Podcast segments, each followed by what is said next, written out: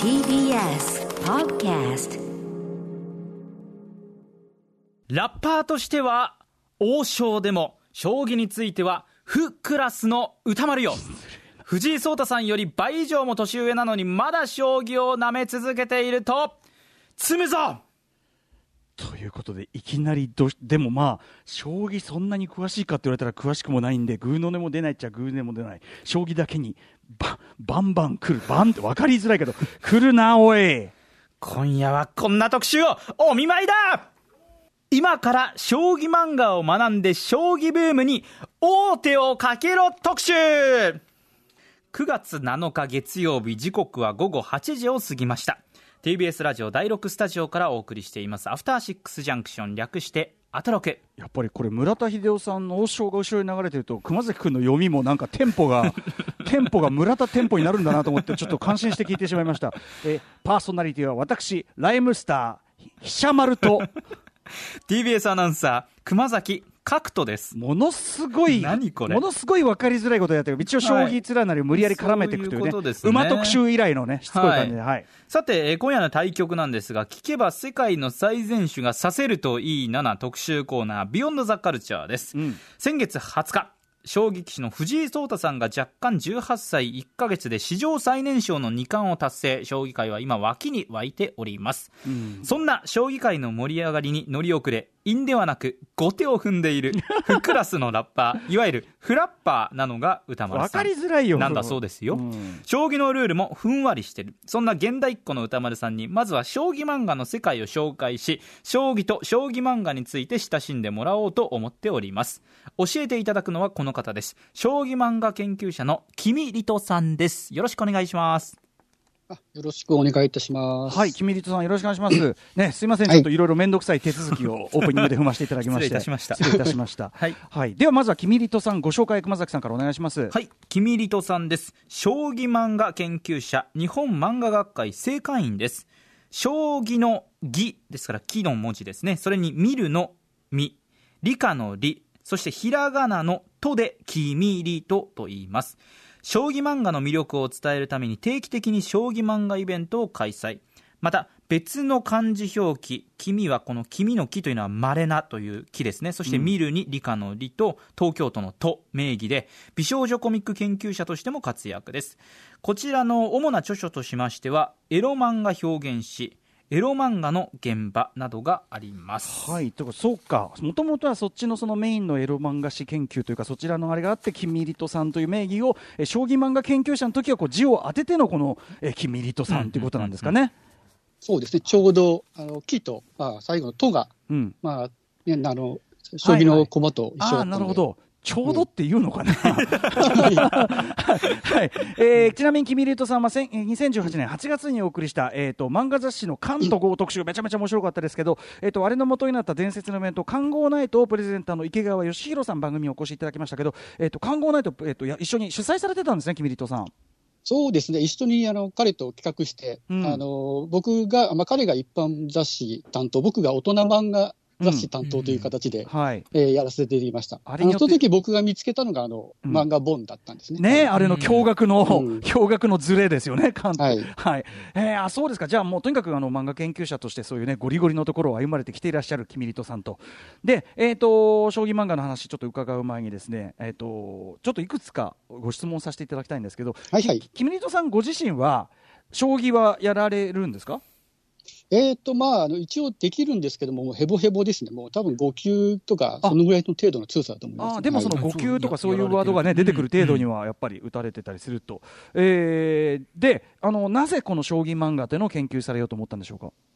まあ、あの漫画っていうのはまあ今すごい広大なジャンルがあって、はい。まあ、全部はさすがに研究できないので、もともとニッチなジャンルが好きだったので、うん。まあいろいろ探していたら、将棋漫画というジャンルがあるぞと、これは面白そうだ、まあ将自分も将棋を指すので、うんまあぜひ将棋漫画っていうのをちょっと、えー研究してみようかなという形ですね。うん。はい。確かにその思い浮かべてみると将棋漫画まああるなっていう感じがするけどね。結構いっぱいあるんですか将棋漫画って？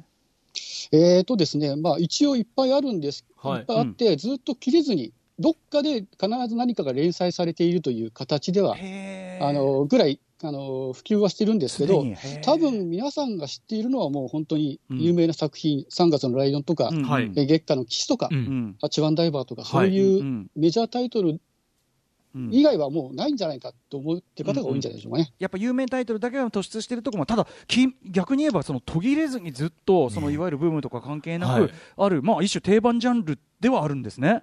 そうですね、だからジャンルとしては全然ありだなと。うんなのに誰も研究してないので、うんうんあじゃあ自分がやりましょうと。はいなるほどいう形になりましたね。それはもっともですね。はい。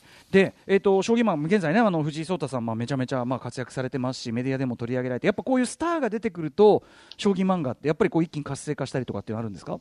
そうですね、もちろんあの将棋は日本の文化で、まあ、将棋があのこう流行れば、それに、まあ、あの付随して漫画もすごく流行るっていう形をとってますね。はい。じゃあその藤井聡太さんの登場によっていろんな漫画がまたできたりもしてるんですか？そうですね、まあ、特にあの今年今は、まあ、将棋第三次ブーム、漫画将棋三次ブームと言われてるんですけど、はい。30分うん。まあかあの確実にこの今のブームはそう藤井聡太先生が、えー牽引してるなという感じはしますね。はい。ということで、将棋漫画界の現状が分かったところで、お知らせの後ですね、キミリトさんには将棋漫画の真髄について教えていただきます。さっき熊崎君は僕のことをこういろいろ言ってるけど、熊崎君自身はどうなんだい？いや、ちょっと、本当にわからないので、なんかわからないのがバレないように、歌丸さんにこういうね、発言をしていかないといけないというですね。いうか。、俺、俺への攻撃、あの、はい。情報としてはゼロだからね、これね。そね。そこのとこね、まあまあまあ、そうなんですよ。ス僕も本当に、ええ多分、正直な話すると、歌丸さん以上に多分分かっていない やという上でですね、この発言させていただきますけど、フラッパーの歌丸さんは、風はね、風のラッパーね、聞き終わった後にせめて成金になれるよう、ちゃんと聞いてくださいね。くるっと裏返していきたいと思います。はい。じゃあ、よろしくお願いしまおす。願いします。はい時刻は8時8分です。アフターシックスジャンクション。はい、えー、パーソナリティ、私、ライムスター歌丸。いやさ、本日はライムスター、ひしゃ丸です。そして月曜パートナーは TBS アナウンサーの熊崎。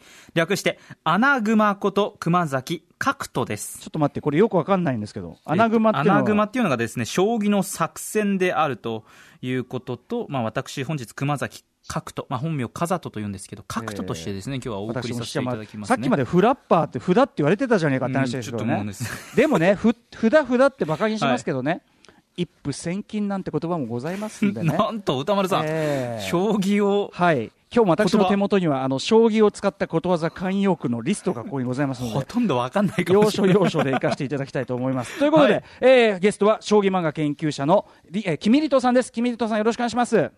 はい、改めて改めてお願いします。よろしくお願いいたします。今夜は将棋漫画の定義、歴史、そして現在についてを将棋の対局になぞらえまして、序盤、中盤、終盤と3つの局面に分けて解説をしていただきます。さあ、それでは早速いきましょう。序盤から寄せていきます。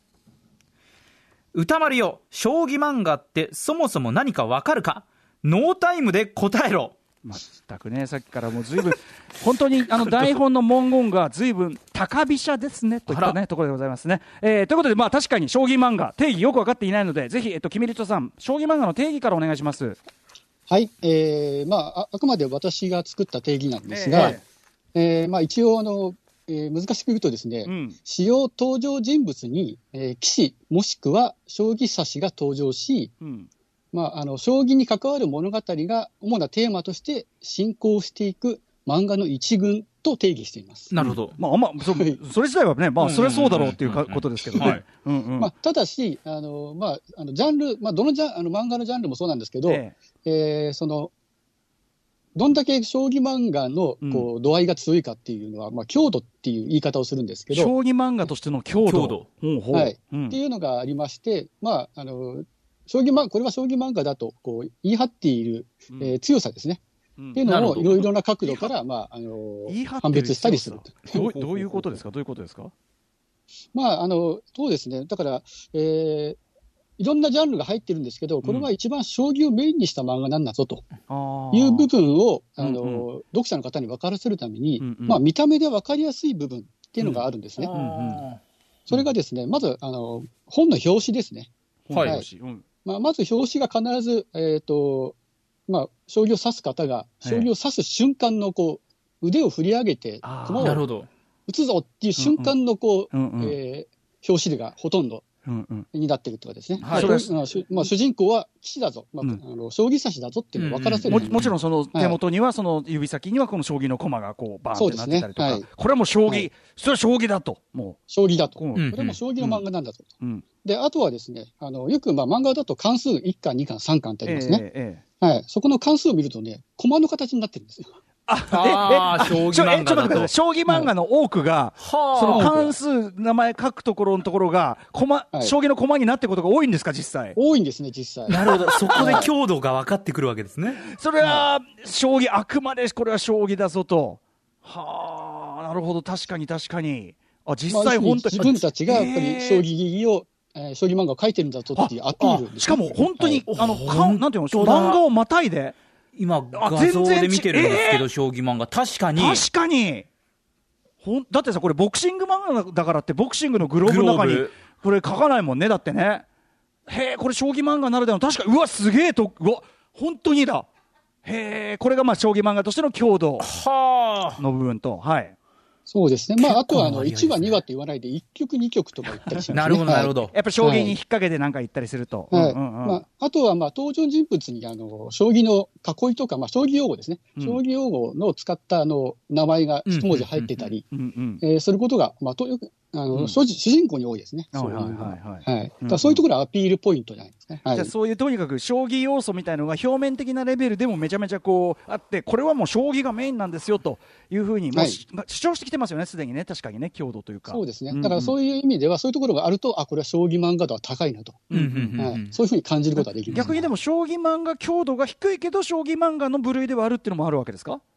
そうですね。あの、まあ、将棋漫画、えーをメインなんだけど、その以外も実は注目してほしいぞとか、うん。そういう部分があると、うん。えーそういうものが、まあ、強度っていうよりは、うん。どっちも見てほしいなっていう感じになるんでしょうね。例えば、あの、うん。うんそうですね、3月のライオンなんてのは、うん。将棋を、まあ、全然指さない回答があるんですけど、はいはいはい。まあ、人情物語だったり、うん。あとは、まあ、あの美味しいものを食べる回だったり、はいはい。えーそういうのがあって、あ、これちょっとグルメ漫画要素も20%ぐらい入ってるんじゃないかな。20%もはあ確かにでもさ、はい。3月のライオンは将棋の将棋の駒の形で関数書かないよこれは書かないですね。書かない、絶対書かない、3月のライオンは。そこまで将棋推しじゃない。うん。なんなら将棋の部分は表あの表紙上から若干隠蔽してるっていう、うん。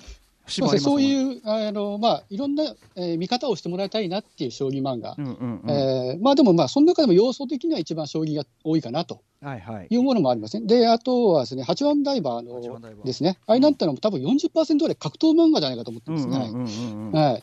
はい。はいはい。だからなので、そういうあの合わせ技みたいなものが結構あるというですね。やっぱり、はいやっぱり表紙見ても将棋の駒じゃないし、将棋もね将棋も打ってないし、確かに。もう一見将棋漫画であることはわからないっていうね感じの感じですもんねむしろね。じゃあだから、えっと八番ダイバー3月のライオンその他もろもろはそういうだから将棋漫画としての強度はあえて低めに抑えてあるタイプの将棋漫画もあるよと。そうですね。だからまあ、あの、将棋、えー漫画ではあるんですけど、はいうんうんあの、将棋漫画が強くなると、より本格将棋漫画なんて呼ばれたりしますね。ああ、将棋要素が強いと強度が高いと。もうだからそのここの話はもう将棋の話しかしませんよ言っときますけどと。そうですね。うんあの、むしろ、あの、将棋好き、まあ、将棋を指す方が見たら、読んだら、より面白いぞと。うんうんうんえーそういう部分は、まあ、あそういう本格将棋漫画なんていうことを、あの、銘打ったりしますね。やっぱりその将棋というその勝負のその例えばゲーム性というかその中身により突っ込んだ内容だったりするってことですかね。そうですね。あの、これはまあ、あの、どのジャンルでもそうですけどね、うん本格野球漫画、本格なんとか柔道漫画と、そういう時も、はいはいやっぱり、あの、実際にやってる方が楽しめるっていう意味でね、強度が強くなってるんじゃないかなと確かに、しかもね将棋はボクシングだなんだとかに比べればもう確実に自分もやってる人めちゃめちゃ多いからはい。確かに。参加率の高さっていう意味では確かに確かに。まあ、いスポーツ漫画っていうかスポコン漫画から派生していったものと考えるならば参加率めっちゃ高いわけで、そうですね。ねあのーやっぱ読者の理解度が割と高いっていうタイプのジャンルでもあるかもしれないですねそれはね。はいということで、えー、とさらに君糸さんに伺いたいのは、えー、とその将棋漫画定義を決定づける最大の将棋漫画ならではの特徴あるそうですが。将棋漫画の特徴ですか、はい。えーっとですね、まずはですね、えーまあ、たくさんあるんですが、うんうん。えー将棋の盤面が常に見えているんで、勝負するときに、うんうん。あのー勝負に嘘がつけないところですね。やっぱりだからさっき言った将棋読んでる人の結構かなりな部分がその将棋のことは分かるから詳しいから要するに並んでる盤面とかでしかも細かく書かなきゃいけないですよね。これはありえないとかって分かっちゃうんだそうですね、だから適当に、まあ、あの下手な将棋でうあのこう盤面作ったらすぐバレちゃうんですね。うんうんうんうんうんはい要するにだからあとそういうなんていうかなそのた戦いっていうかゲームの内容もちゃんと要するにちゃんと将棋としてロジカルにできてないとってことですよね。そうですね。で、なおかつ、まあ、あの、まあ物語の中では強い者同士、まあ、猛者同士は戦っているわけなので、うんうんそれそれを納得させるような、まあ、寄付っていうんですけど、まああのうん。うん並んでいる、そういうのを描かなきゃいけないと。ええええそれはかなり大変な、あの、難しいですね。だからだから、うんうんうん。そそういう意味で、うん。あの、必ず、えー将棋の、あれですね、うん。えっ、と、監修がつくんですね。ははい。いアドバイザーはいははい。いはい。うんうんだからやっぱりそれ嘘ついてないかとかその戦いとしておかしくないかとかあるいはそのすごく強い人同士の戦いなのになんかヘボい感じの展開になってもダメでしょうしっていうことですよねそういうところも。そうですね。だから、あの、あんま、えっ、と、変な、えー盤面があると、うん、そういう方がうるさいんですよね。そういうあの要するに詳しい読者ですか、そういうことですね。るあの僕らはあの将棋警察って呼将棋んでるんですけど、いろんな業界に警察はいますけど。らっしゃいますね。将棋警察、はいうんうんうん。なるほどいたりするっていうことですかね。それ、うん。でもそれはすごい納得できるな。だからあの要するに消える魔球みたいなことできないですもんね。なんか何何かしらね。何かしらギャラクティアマグナムみたいなことできないじゃん。どんどんインフレしがちですけどねスポーツ漫画ってものねそうなんかものすごいあれでものすごい手を打ったっつってもさそのものすごい手ってなんだこの野郎ってことになっちゃうからやっぱちゃんとそこはあのきっちり作んないといけないだから結構それ要するに漫画として作るのなかなか大変ってことですねこれね。そうですね、あのなんで、そういう意味で、なかなか、えー普通に作るっていうのが難しいジャンルだとは思っています。そっかそっかそっか。はいこれやっぱり今ちょっと僕が言ったこととも関係すると思いますが将棋漫画のその、えー、とポイントというかね。はい。そしてやっぱり、えーゲーム運びに関する、うんうんうんそうですね。3つの難しいポイントこれ分けて説明していただくんですが、まず1つ目が今おっしゃっていただいた盤面で嘘がつけないというポイント、2つ目ってどんな要素がありますか？えっ、と、まあ、あの運が、運が要素が入らないですね。運。あのうん。あー。やっぱり常にあの全て見えているので、はいはい。そうあの途中を飛ばすことはあるんですけど、そのええ。間がどうなっているかも大体読めてしまうので、なるほど。はい。例えば他のこういう例えばまあいこういう、まあ、ゲームというかねこういうものを題材にしたものに比べてもさ今おっしゃったように全部表に見えてる。見えた上での戦いだからこそうですね。でなんていうの？来た！のだからその麻雀で言えば来い来い来た！みたいなそういうドラマの作り方できないわけよね。そうですね、見えてない部分がないので、麻雀だとまあ最後に、えどんな手でも、まあうんうん。あのはしょって作って、まあドラマチックに作ることができるんですが、うんうんうん。そのドラマを作る上でも見えている中で作らなきゃいけないと、うんうんうん。はい、そこはかなり難そうかしいと思います。帳尻合わせでみたいなそういうないんだ。会心の一手みたいな。やっぱ難しいよ本当に。ですねあアンドさもう絵に描くのもめんどくさいし。ですね。ね。こコマがすごい書くのめんどくさいっていう方多いですね。ですよね。だからもううわーなんか書くの大変なジャンルだなってこれだけでも伝わってくるし、あとやっぱり将棋業界っていうか将棋シーンみたいなものの、まあ、割とかっちりあるものですよね。そういうのもやっぱ関係してくれますか？そうですね、やっぱりあの、えーかなり見た目が地味な試合なんで、うんそっか。派手な動きがないんですよね、まず。うん。飛び上がったりしませんからね。そうか。はいでなおかつあの、対局中は普通は喋りませんので、うんはいはいはいはい。まあ、モノローグで進むことはあるんですけど、うんうん。とにかく地味、うんうん。戦いだけで漫画を進めると、本当に地味になってしまうという部分が、あのやっぱりあの漫画家泣かせなところですね。えー、どうやってだからそれ盛表現り上げどころねとかを漫画として作るの難しいですね。考えるだけ難しいし、あと舞台作りっていうかそういうこうなんていうのかな、えー、ともう結構限られてきますよね。やっぱ将棋だとね。そうですね、まあ、あの対戦するときは必ずあの舞台が決まるんですけど、うん。まあ、それが決まると、なかなか、えーそこをどういうふうに持っていくのか、どういうふうに書くのかっていうのは、まあ、ある程度決まってくる部分があるので、それをまあ差別化して書くっていうのは、かなり難しいと思いますね。あの例えば麻雀とかだったらいろんな場所で打ったりしてるけど、うんうん。将棋のその本当の大勝負となるとこれはもう結構限られてくるしとそかっかそっか、はい、そういうこともある。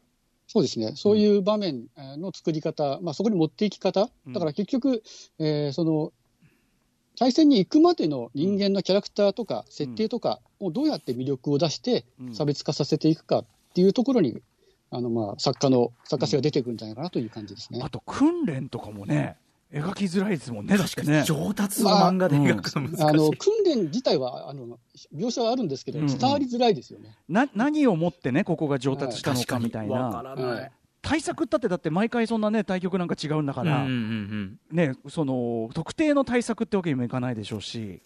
そうですね。あのまあ多分プロの方はいろいろ対策があるんですけど、うんはい。まあ将棋知らない方に伝えるっていうのはすごい難しい、えー表現だと思います。だから誰でもそのある種コミットできる人はめちゃめちゃ誰でもというか、まあ、将棋のルール知ってて自分でもやる人も多いけどでもプロ級の何かっていうところを伝えるとなると今度はやっぱり素人には理解しづらいし。そうですね。だからあの基本し修行というよりはもう最初から天才っていう部分をうん。あの出すことが多いですね。なるほどね。ああ、なるほど。もうできちゃってんだと、うんうんうん。うん。はい。そうか。努力の伸びしろは表現しづらいってことだ。あとその絵面が地味という部分ですねやっぱねそうですね。うん、先ほどもおっしゃってましたちなみにあの例えばあの将棋じゃないですけど囲囲碁を題材にした光の碁とかあ大ヒットしたじゃないですか、はい。碁だってまあ同じようなことですけどね確かにね。確かにえっ、確かに。と、5の漫画は本当に少ないんですよ。うんうん、はい俺も数えるぐらいしかないんですうん、記憶いないわ。はいうんうんただ、まあ、光の碁がもうめちゃめちゃ面白くて、はい面白かった。えー碁が分かんなくても全然楽しめると。やっぱりそれはもう、あの、やっぱり作画をした小畑先生の、うん。まあ、えー画力、設定力、キャラクター、魅力があるキャラクターの描き方っていうのが、うん。ものすごく出たと思うんですよね。将棋以上にその、はだってもう白と黒しかないからあの、はい。盤面上もめっちゃ単調だし。確かにな。そうだから、あれがいきなりあんなにこう化け物な、うんうんうん。あの漫画が出てしまったんで、次に続く人が、か。これはやばいぞと。そうか。はいそれがハードルになるとね、なかなか超えていけない。これを超える漫画を描かなきゃいけないっていうプレッシャーになかなか勝てる作家がいないっていうのが現状でしょうかね。なる。ほど。でもそれだけ逆に言えば光の碁がいかにすごい漫画だったかっていうね。確かにな全然地味感もないし。だから読んでる側はさやっぱそこを意識せずに読めちゃうとこもすごいよね。確かに。す。ごいです。ね、すごいことやってるって気づかないっていうさ、うんいや本当にそれはすごいなでもとにかく、まあ、将棋漫画なかなかこう非常に高度なスキルが要求されるうん角画もというのはすごく分かった感じしますねやっぱね。そうですね。はいといったあたりでここまで将棋漫画研究家のきり、えー、キミリトさんに将棋漫画のまずはね定義、えー難しさのあたりについてお話を伺ってきましたはい。では、それではここから中盤戦参りましょう。歌丸よ、待ったはなしだ。将棋漫画の歴史を学べはいわかりました。将棋漫画の歴史どのぐらいからあるもんなんですか？将棋漫画。えーとですね、あの僕も今、これは調べてる最中なんですけど、はいあのこれがあの原点だとか、一番古いっていうのはまだ見つかってません。最高はなかなか難しい、うん。はい、ただあの、自分が探した中で一番古かったのが、えー1955年、うん。えー昭和30年ですね、はい。はい。えーに、王将物語っていう、あのさっきあのオープニングで流れた王将の、はい。えーまあ、坂田坂田三吉の物語、戯曲をコミカライズしたですね、はい。話が、えー最初になります。はい。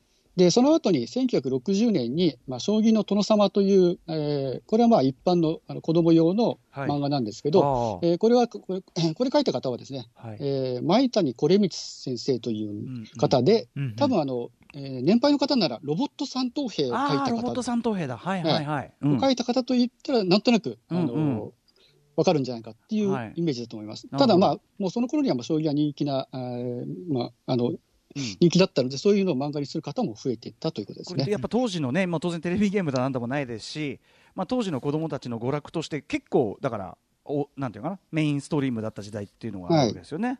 うんそうですね。この辺はまあポツポツとある感じなんですけど、うんうんその後にまあ一般の、えー漫画として、まあ、長編漫画として出てくるのが、はい。えーまあ、最初の、まあ、第一次将棋漫画ブームと呼んでいます。それが1970年代から80年代、うんえーと思っています。うんえーそれで、まあ、最初に、えー将棋漫画が、えーの、まあ、長編、最初は読み切りで、末っ子っていう漫画が1963年に、えー発表されましてその、うんはい、末っ子。その後、67年に、王将物語、ひょこ、ふって書いてひょこって読むんですけど、うんうんうんが初めて、まあ、近代将棋漫画のえー元祖だと言われています。うん近代将棋漫画だから、はいえっと、要するに、まあ、骨太なストーリーがドーンってあってみたいなことですかね。そうですね。うんうんはい。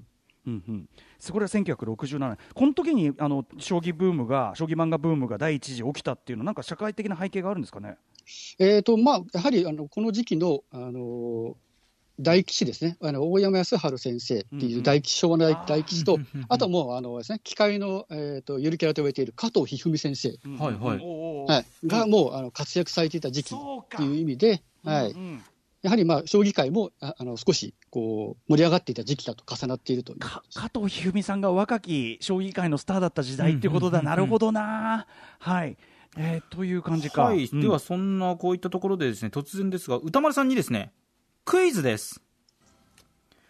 今お話にもありました末っ子と王将物語虚子を描いた有名漫画家とは一体誰でしょう？もうすぐ答えてください、早押しです。えーだって今あの絵面とか今ねちょっと全然見てないんで 見させてもらってないんで。えー、60年代有名漫画家？えー。それぞれ別の方ですね。別の方だ。はいわかるか別あいや、同じ方同じ方か同じ方。60年代ちょっともう今今さっきこの間亡くなったともあってちょっと頭に浮かぶのが桑田二郎しか浮かばないんですけど桑田二郎。違うよな。将棋漫画で描かねえよな。はキミリトさんから正解お願いします。えっ、とですね、水島真司先生です。おお後そうなんですね。にもちろん野球漫画で。あれ？そうなんですか。へえあ絵柄もだいぶ違うっちゃ違うな。へえ水島新司さんがその末っ子っていうのと、えー、王将王将物語標高はい。これはもちろんその水島先生のキャリアの中でも結構初期なんですかね？そうですね、かなりあの初期です。まだ貸本時代で活躍されていた時期の、うんうん。えー長編物語。本当に初期の初期ですね。あちなみに漫画としてあそうかだからさっきね近代将棋漫画のあれがすごいですね。野球漫画でもあれだけ名前を残されてるのにその将棋漫画前にね。史の中でもすごく大きな役割を果たされてたってことですよね。そうですね。あの、やっぱり、こういうところで、えーちゃんとした話を作っていたっていうことが、うんうんえーもう分かって、後で、まあ、あの、伏線があるんですが、伏線あそうですかはわ、かりました。はい、いやでもあの先ほどね僕ちょっとなあの全然この流れ知らずにその要するにスポコン漫画の一種のこう変形とも言えるみたいな言いましたけど、まあそういうこう同じ系譜って言い方できますかねやっぱりね。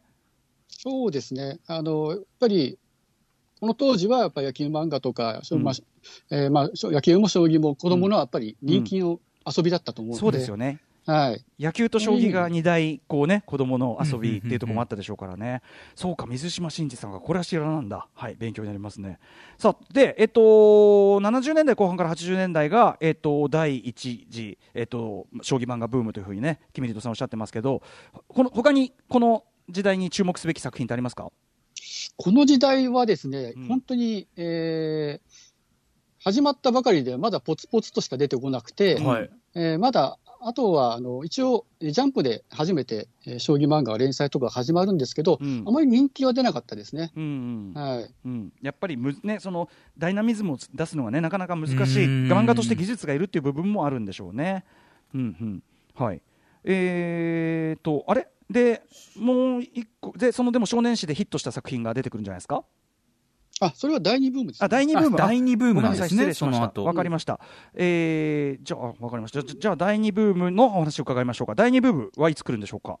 えー第二ブームはですね、えっ、と、えーあ、すいません。第一ブームでした。第1ブーム時はい わかりました。第1ブーム時にちょっとはい。一つ、要するにあのるポイントがあるんですねちょっとね、あの、第一ブームでも長いんで、うんそうかブームが長いんですねはい、すいません。うんあの、もう一つ、えっ、と、うん55の U ですね。すいません。忘れてま55した。のこれ、55の U これは一番言わなきゃいけなかったですね。はい。これは1970 1978年、78年ですね。8年55のへーえー知らなかったこれここれはあこれごめんなさい僕今これからクイズが出される部分のあ答え答えちょっとい記事じゃあ、うん歌丸さんが聞く前に答え クイズいっちゃいましょうか？いやてかあのく答え見ちゃった？ごめん。なんかそのあ見ちゃった。わ渡され渡されちゃった。なんと。あのこれリモートの手違いですこれ。ごめんなさい、えー。はいいろいろ手違いあって申し訳ない。一応クイズということでこの午後の竜を描いた有名漫画家は誰でしょう？ノータイムでどうぞというのが歌丸さんへのクイズだったわけですね。はい、ゴーゴーの竜。あのーただ絵柄だけ見てもすごくほんわかしてて、うんうん僕最初、あのこの絵だけ見せられたらちょっと分かんなかったと思いますが、すいません、答え見てしまったので、えっ、と 角角田二郎さんです。はい、正解です。おめでとうございます、うんはい。ということで、ね角田二郎さん、ね、後にもちろん、あの恐怖漫画とかね、恐怖新聞とかで、あれですけど、その前の時代ってことですか、これ。あれ、でももう78年だったら、もう角田二郎さん。もう、あの、大体並行されてますね。そうですよね。並行してやってたんだ。うんうんうんはいでですね、あの、まあ、水島先生もそうなんですけど、角田先生も、あの、やっぱり両方、あの、両方とも、二人ともですね、やっぱ将棋が、将棋の達人であってですね、あ、そうなんだ。やっぱりはいご本人たちが、そうかそうか。はい。まあ、達人というか、あの、すごい好きで将棋のことに関してはもうすごい、えーうん。注目していたっていうことですね、うんうんうん漫画、漫画にするほどに。僕、でも78年って少年誌すごく読んでたのに、ゴーゴーの竜、ちょっとなんかあんま記憶にないな。えー少年、えー少年画報社の少年キングですね。少年キングだ。はい。はい。はい。でもこれなんと、羽生さんが、羽生善治さんが、これを読んでハマったっていう。そうです。まあ、ハマったかどうかまではちょっと聞いてないんですけど、ええあの、まあ、聞いた話によると、この午後の竜は羽生さんも、うんあの読んでいたと、へーなるほど言われていますね。はい。幼少時、ね、ね、まだ少年時代でしょうから、まあ、はい影響はね、影響というか、読まれてた。そうですね。だから影響、漫画の影響を受けて、うんうん。何かもしかしたらなんか作戦とか出てたかもしれないですね。うんうんうんなるほど。はいゴーゴーの竜というね、はい角田二郎さんの作品でございました。ここまでが大体第第一期といった感じでしょうかねそうですね。第一次、第一次分。うんはいさあ、さらに将棋漫画、ね、あの途切れずには続いてきたということですけども、第二次ブームがやってくる、いつ来るんでしょうか？はい。それが、えー、1995年から、まあ、はい10年ぐらいですね。はい。うんこれはなんかきっかけが、えー、1995年、まあ、あのいろんなことが起きた時代なんですけど、うん将棋界ではまあ一大、えー事件というか、えー起こります。それはというのは羽生先生の七冠ブームですね。なるほど、やっぱりいわゆるハブフィーバーってスター誕生というところうん。もはい。やっぱり現実世界でスター、ね、が登場するとっていうのはやっぱありますよね。ありますね。はい。うんうん。で、七冠を取る、まあ、ちょっと前から、その羽生さんをモデルにしたと言われているうん。月下の騎士あが始ままっているんですが、あれ、羽生さんが、モデルなんだ。モデルなんだ、月下の騎士。あの一応あの、えー著者の農場さんは羽生さんがモデルだと言っています。なるほどはい。うんうんえーなので、えーそれが始まって、で始まった後にまあドラマ化もされましたけど、うんうん。えーで七冠を取っても、まあえーもうメディアも含めて日本中がフィーバーうん。したと思うんですが、やっぱりそれのフィーバーのおかげで、ものすごいあの注目を浴びたおかげで、漫画もそこから本当にガーッと増えます。うんはいはい。うん。はい。うんじゃあ、すごくこの時期には花開いた感じなんですかね、1995から2005。そうですね、この辺からあのガーッとあの増えているのが、本当あの、年表を作ったので見ると、ガーッと増えているのが分かるっていう形になっています。はい、どんなあたりがありますか、作品としては。えーまあ、作品、多分あのわ。月下の騎士以外は、うん。多分なかなか、えーでもさ、逆にあのこんなにいっぱい、要するに全然知らないよっていうのも含めて、ね、たくさんめ数ちゃはある。んですねくちゃ出たんだっていうのは戦国時代ではあったわけですね。キミリトさんの作られた年表を見ると、はい。もうたくさん出ているんですけど、多分短いはい、ですぐ終わっちゃうのがありますよね、確かに、結構。あの割と短命に終わってるのが数ヶ月っていうのが結構ありますね、これね。うん。うんうん。はい、あ月下のの騎士とね、うん、ほとんど同じ時期に始まってすぐ終わっちゃったのもありますね、結構ね。そうですね、だからうん月下の騎士はちょっとでかすぎたっていうのがありますね。飲まれちゃったっていうかね、なるほど。はい。うんうん。まあ、あの同時ちょっとあの、えーまた、光の後も始まってるんで、ちょっと二分してる部分もあるんそっかですけどそっかそっ、か。ああ、だから。あの NHK のドラマで二人っ子っていうのがあったんですが、それのコミカライズみたいなのも出てますね。はいああ、なるほど、なるほど。は、はいいはい、でもこうして見ると、やっぱり光の後も、月下の騎士っていうか、やっぱその羽生さんから来る将棋漫画ブームがあってからの、そのじゃあ囲碁でっていう、なんかこのその流れにこの年表を見ると見えますね、やっぱね。そうですね、あのまあ、一応、光の子にもな中 中にも将棋部出てきますからね。なるほど。いや、しかし、いかにもう、なんていうか、まさにウゴのタケノコのごとくと言いましょうか。ですごいで数ですね。出てきたかっていうのはすごくわかりますね。その中で、やはりその月下の騎士以降の注目作としては、どれでしょうか？えーとですね、まあ、月下の騎士に続くのはやっぱりあの2つ、さっき言った2つですね、3月のライオンと8番ダイバーですね。はいはい。はいそれぞこれがやっぱりメジャータイトルとして牽引していったっていう形を取ってますね。うんうん、それぞれぜひちょっとまたあのあの読んだことない方もいらっしゃると思うんでちょっと解説いただけると。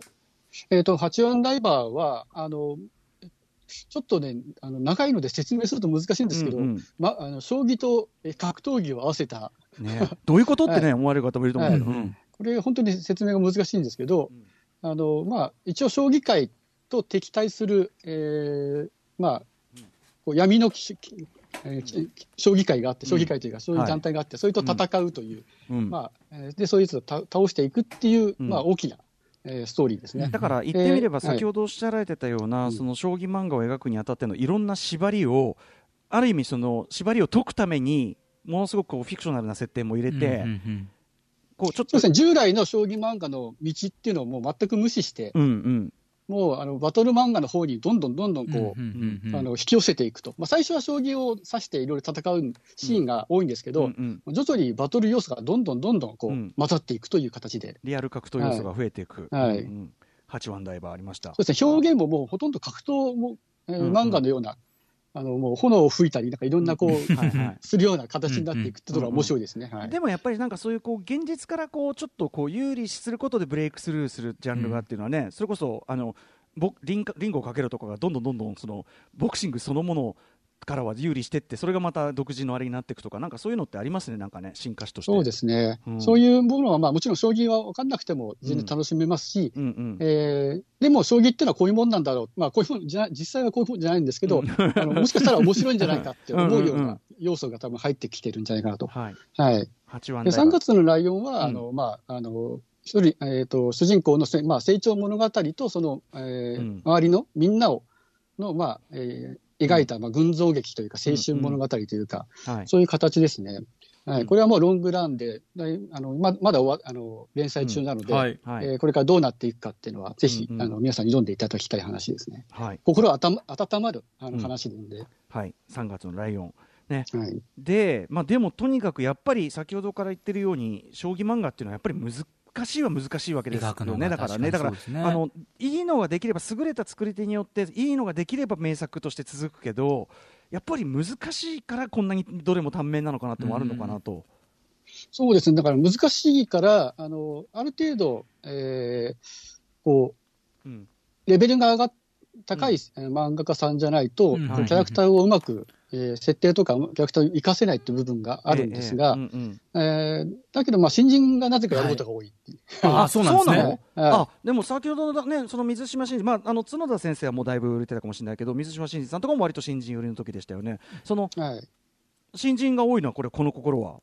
それは何なんだかわからないんですけど、やっぱりあの、えー将棋好きな人が多い、あの漫画家以外に将棋が好きな人が多いっていうんで、ね。ネタになりやすいと。あー。あーネタになりあーそうか。はい。そのえ読者とか、はい。まあ、編集者の中にもというようなことですかね。そうですね、あとは、まあ、あの少年誌では、やっぱり少年に、えーとうん。将棋を覚えてもらいたいっていう意味で、うんよく少年漫画で、えーえー将棋漫画っていうのが多いんですけど、はい。うんそういう時にやっぱり将棋を、うん。えーうん書かせ、将棋漫画書かせるときに、うん。やっぱ新人が起用されやすいと部分がありますね。確かにこういうそのよ、ね、普通に覚えたらなかなか複雑なようなゲームも漫画で覚えることいっぱいありますもんね。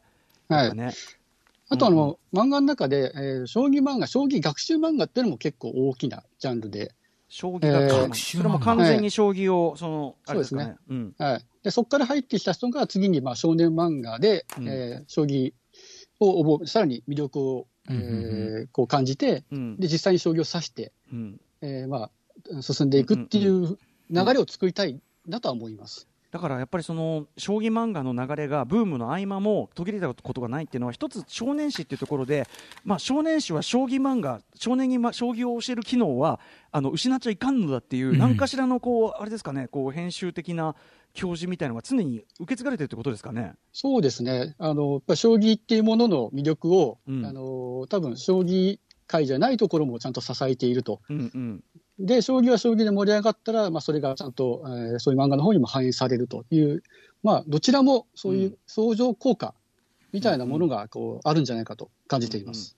いやーだからね、ちょっとね、こう聞くと、すごいこうヒット作が出るっていう流れがね、あの分かるし、ちょっとあの将棋将棋ことわざを入れるタイミングを失ってしまいました。あのあの新人には難しいっていうところでうん、初大手、目の薬とも言いますけどね、なんてね。聞いたことないぞ、それ。ええあの使使い慣れてないもんで 入れ損なってしまいました。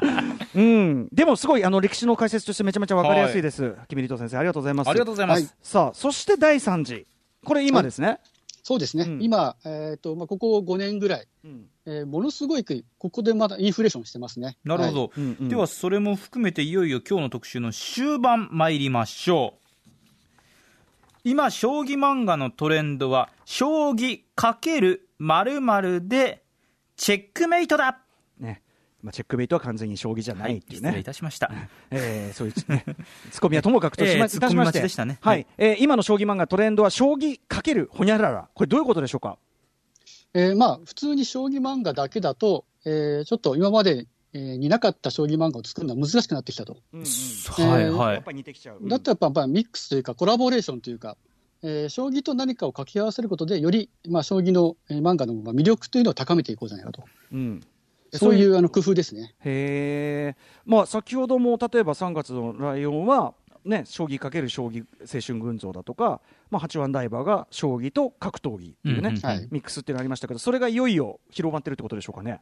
そうですね。まあ、あの、それが、えーより、こう、わかりやすくなってきたっていう部分ですかね。あミックスしてますよって感じが、はい。なるほど、うんうんうんえー例えばですね、うんはいえーまあ、将棋かけるグルメ、はい、えーまあ、グルメ漫画と将棋漫画をいいところを取ってあ作ってみましょうと。えーそれが、まあ、将棋飯という、えー漫画になりますね。将棋、まあ、グルメ漫画も人気だし、将棋もね、漫画もやりたいから、漫画の表紙お寿司食べてますね、女の子が。うん。はい。えあの、まあ、うん。将棋飯自体は、あの、実際、えー対局とかで、うん。まあ、藤井君とかのあの、えーニュースとかでは、はい。藤井君が昼に何食べたとか、ありますね。よくやりますよ。なるなるなる、はい。はい。だからそういうところに着目して、はいまあ、将棋対局者と、まあ、えー対局者が食べるご飯っうん、ていうものに注目した、えー 漫画っていう形ですね。それ、はいそれやっぱ食べるものが、その将棋としての勝負みたいなのに関わってきたりもするんですか、そうです。もちろんかかっていますね。あもちろんなんだ。へえ、で、じゃあ、そのググルメそのものも、通常のフラットなグルメっていうよりは、やっぱりその、ご飯側も将棋と関わったチョイスだったりするんですか？そうですね。あの、まあ、タイトルタイトル戦とか大きな場所でやる場合には、うんうん。あの、ど、どのメニューを選ぶかなんてのは結構、そあのー。地方のあの特産物を使ったりするので、なるほど。うんうん。はい、そういうとこで、まあ、あの、まあ、しかも同じのを選ばないようにするとか、よくわからない、まあ、番外戦みたいなのが行われると。うんうんうん。はい。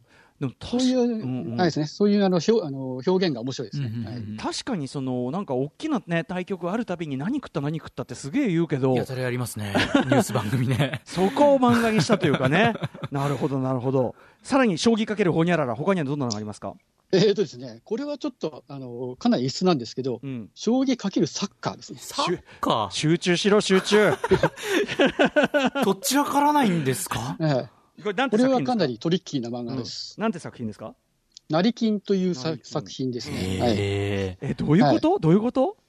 えっ、とですね、まあ、将棋って、まあ、あの、王様を守るじゃないですか。ーはい。はい王様を守って攻めるじゃないですか。はいうんこれはまあ、あの、ゴールを守るゴールキーパーを王王様として、うんえーなおかつ相手を攻めるという、いわゆるフォーメーションですね。うんうんうんうん要するに、将棋とサッカーは同じ理屈で動いてるんじゃないかと。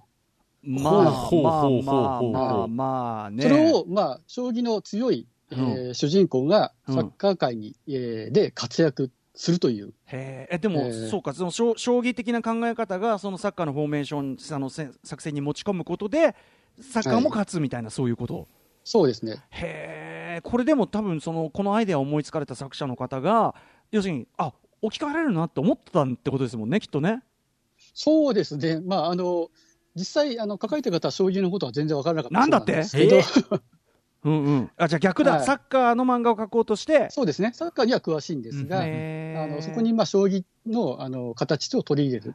なるほどね、だからまあ、これサッカー漫画とも言えるんですけど、そうですね、はい。うん、やっぱりでもね、あのーこれ、我々は面食らってますけど、ね、名人に定石なしなんてことも言いますから、からね、あのその、その、意味、意味だけ聞いといていいですか、ーうん、あの常識あのその決まった手ばかりを鵜呑みにしない名人は自分の手をこうね、あのクリエイトするんだと。なるほどね。うん新しいものを生み出すんですね。これによって時間を取られることが分かったので、どんどん先行きましょう。将棋かけるほにゃらら、えっ、と、キミリトさん、他に。はい。将棋かけるラブコメですね。はい。あまあこれはまあ、昔からないことはないんですけど、うんうんえっ、と、それでも歩は寄せてくるという山本宗一郎先生の、うんえーあの、学園ラブコメ将棋漫画っていうんですかね。うんまあ、ラブコメというか、まあ、えー将棋部なんですけど、えまあ、あんまり将棋を指すよりは、まあ、二人の掛け合い、えーがすごい、こう、面白い。だから、どっちかというと、これも、え山本宗一郎先生漫画の方が、こう、ジャンルとしては強いかもしれないですね。ああ、なるほど、なるほど。でも、これはでもやっぱり山本さんが、あれですかね、将棋を好きだとか、何かしらの背景があったってことですかね。あの、そこまではちょっと調べてないんでわからないんですけど、でもね、あのなんかある意味、そのどちらもこう、なんていうか、ある種こう、つこすられきったジャンルがこう組み合わせることで両方フレッシュになるみたいなことがありますからねやっぱね。そうですね。あの、ちゃん、でもちゃんと将棋の解説も入っているので、うんうん一応やっぱ将棋漫画のあの度合いとしては結構高い方だと思います。なるほどさはい最近このかける将棋に限らずそのいろんな漫画のその普通にこうドラマとして盛り上げつつためにもなるみたいなのはやっぱ一つあ太い幹としてずっとありますもんねやっぱね。ね。そうですね。うんはい、そして将棋かけるほにゃららさらに他さにさえっと一応、えー最後ですけど、将棋かける萌え。えー萌えこれは竜王のお仕事という、うん。これはまあもともとはラノベなんですけど、コミカライズしたものが竜王のお仕事といううん。作品で、それがまあアニメ化もしたということで、うん。えーかなり、えー、と人気が高い将棋、えーうん。まあ、漫画の一つ、漫画とアニメの一つですね。うんうん。はい、これではどんな感じなんですか？その萌えとのあこれでもさきっちり将棋の駒だよ関数が。あ、本当だ。こんな絵柄なのに、結構ね、女の子が可愛らしい萌えしかもあと将棋を打っってるポーズだし実はこれ竜王のお仕事将棋漫画としての強度は強強めってことですかこれ？えこれは強いですね。もちろん、あのこれはあの作者の白鳥先生っていうのが、ものすごい将棋が大好きで、うんうんうん。えーかなりあの将棋通であるので、うんうん。あのそれに関してはもう将棋一押し、えーもうかなり推している将棋漫画だと、えへー。ー将棋ジャンルだと思っていただいて構わないと思います。こういう感じの見た目に見えるけど先ほどねキミリトさんに教わった将棋漫画としての強度っていうところに注目するとゴリゴリじゃないかってことが分かるという、はいうん、勉強になるなこれな、キャラだけ見てると分かんないですからね、ちょっとねう。んしかしそのやっぱ将棋かけるサッカーはやっぱ本当に ちょっと度肝抜かれたな。すごいはい発想。将棋サッカーはやっぱりかなりね。ね。はい。うんちょっとすね普通だったら集中しろって言いたくなるところだけども それを生かしてというあたりがね。はい。まあでもある意味例えば将棋に馴染みがなくてもサッカー漫画としてとかラブコメとしてとか入りやすいっちゃ入りやすいですよねこれね。ほにゃららかけるほにゃららはそうですね、いろんなジャンルが混ぜ混ざっているので、うんいろんな人が、他のものが好きな人も入り込めるっていうのがありますね。なるほど。そして、えーさらにぜひちょっと時間が許す限り君リト先生推しの最近の、えー、と最新おすすめに将棋漫画なんかあったらぜひ教えてほしいです。えっ、と、ちょっと最近あの終わってしまったのが多いんですが、はい。えっ、と、えーリボーンの騎士っていう将棋漫画が今、ちょうど終わったところなんですけど、はい。えー今まであの将棋って、あの奨励会っていうところを入って、えーその後、えーそれをクリアしてプロになっていくっていう、うんうんうん。まあ、一連の流れがあったんですが、これはせ正統派のルートというかはい、はい、それ以外のルートっていうのが最近あのいろいろできまして、ええ。あの公式にも。うんうん。でそういうルートを使った、あのまあ、一回、えー引退したけど、もう一度復活して、将棋のプロを目指そうっていう形の漫画ですね。うんうんうん。で、もう一つ、えー将棋を指すけけだものっていう、それも同じく、一度将棋を諦めた人が、うんうん。えー諦めた、まあ、主人公女性なんですけど、はい。はい。またあのそういう、えープロのを目指すっていう、一まあ、一回リタイアしたけど、もう一度、うんうん。えー目指そうっていう形のうんうんうん漫画が、えーまあ、うん。新しい生徒によってこういう新しい、えー漫画ができてきたと。だから、はい。さっきおっしゃってたうん。その将棋漫画のその、えっと、ある種のこう枷となっていた枷というかその制限限定的要素となってた将棋プロの棋士になるルートが限られているが現実の制度が変化したことによって作品のまた新たな道も開いたそうか。フィクションが、まあ、現実を追いかけてはいるんですけど、うんうんうん。まあ、さらにさらにそれをこう超えるようなうん。形でこう、えー作っていくっていう形ですね。うわ面白い、はいそしてですね、メールも今来てまして、今とはまたご紹介いただいたのは違う作品なんですけど、今年の春から少年サンデーで連載開始となった、竜とイチゴという将棋漫画を読んでいるというのは、ラジオネームのピカッチさんです。はいはい。え女子中学生が主人公なのですが、主人公がとにかく破天荒、血の気が多いというか、男子にも容赦なくビンタを食らわせる、はい。大人相手でもひるむことなく向かっていくはちゃめちゃぶり。はいそんな中、生活指導の先生と出会ったことにより、せえー将棋の才能を見出されて女子プロ棋士を目指すという内容なんですが、本人はまだプロになる気はどうやらなさそう。この後どのような展開になっていくのか気になりますとうん。いうことですね。こちらいかがですか？最近始まった一番新しい将棋漫画で、はいあのー作者の方が柳本先生という、はい。響きを書かれたね先生ですね。あの主人公のキャラクターがちょっとやっぱり響きはい連想させますあね、うんなので、まあ、まだあの一巻が出たばかりで、これからまだ話の序盤で、これからどうなっていくかがわからないので、まだ、えー判断が難しいんですけど、うんうん。まあ、少なくとも響きが好きな人は絶対好きです。うんうんうんはい、やっぱそのね、面白いですね、柳本先生、だからその小説っていうジャンルとかね、はい。その将棋ってい天う、天才を描くっていう、うん。あの部分が多分好きなんじゃないかなっていう気そうですよね。がしますね。あとやっぱその、の、し少女で、天才型の少女で、あの直接的な暴力を振るうっていう、はい、ねちょっとこのあたりは今後どうなっていくか、えー、と竜とい。ちご、こちらも注目って感じですかね。いやでもね、あのー、さらにこれ、藤井聡太さんがすごい、さらにご活躍、まだまだこれ、本当にまだまだこれからでしょうから、ね。はい、いよいよ増えるでしょうし、メディでそのジャンルミックスもあるし、そして制度の変化もあって、ちょっとまた第3次、今までとは違う面白み出てきそうですね、これね。そうですね、新しい将棋漫画の切り口が、まあ、どんどん出てきていると思うので、うんはい、そういう部分で、うん、まあ、今、注目されてるのはやっぱり AI ですよね。AI、あなるほどね、はい、将棋界がまあ AI と共存していくっていう形で今、進んでいるので、はいはい、あの漫画界もその AI をまあ取り入れた、えー、そういう漫画がまあ多く出てくるんじゃないかと。で、まあ、藤井君自体がもう頭に AI を積んでいると言われているので、ね。あ、AI 世代の棋士っていうのがどういうふうに活躍していくか、うん、そういうところはまあまだまだ注目する点であると思いますね。それこそその対局のねその組み立てみたいのがすごいやっぱり難しいっていう話をね先ほどしてたけど AI 利用してそのあっと驚く対局シーンみたいなものを作るとかもできるっちゃできますもんね。そうですね。うんうん、まだまだ可能性の高いジャンルだと思ってます。でやっぱでもこれがものすごくその凄さ面白さを一番従前にもちろんだから漫画として優れてれば知らない人も楽しめるはずだけど分かってるともっとすねみたいなところもあるでしょうからね。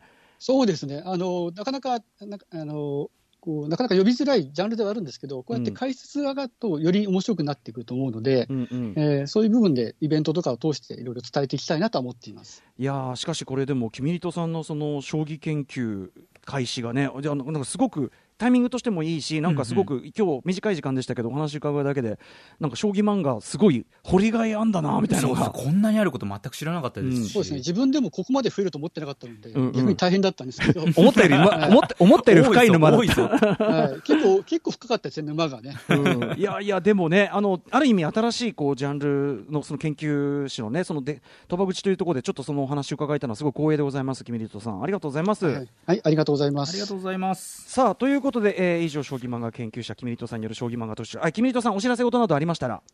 お知らせ特にはないんですが、うん、あの一応、もう一つ頑張っているあの大人向けのジャンルの漫画研究があるので、うん、そっち、はい、そちらの方の、えー、用意してたんですね本などを読んでいただけると助かるなとあのディレクターの保坂さんのこの、はい、お色気の話の時の どういう演出センスなんですか君は。はい君とさんありがとうございました。ありがとうございました。はいそちらのお話も聞かせてください。ありがとうございます.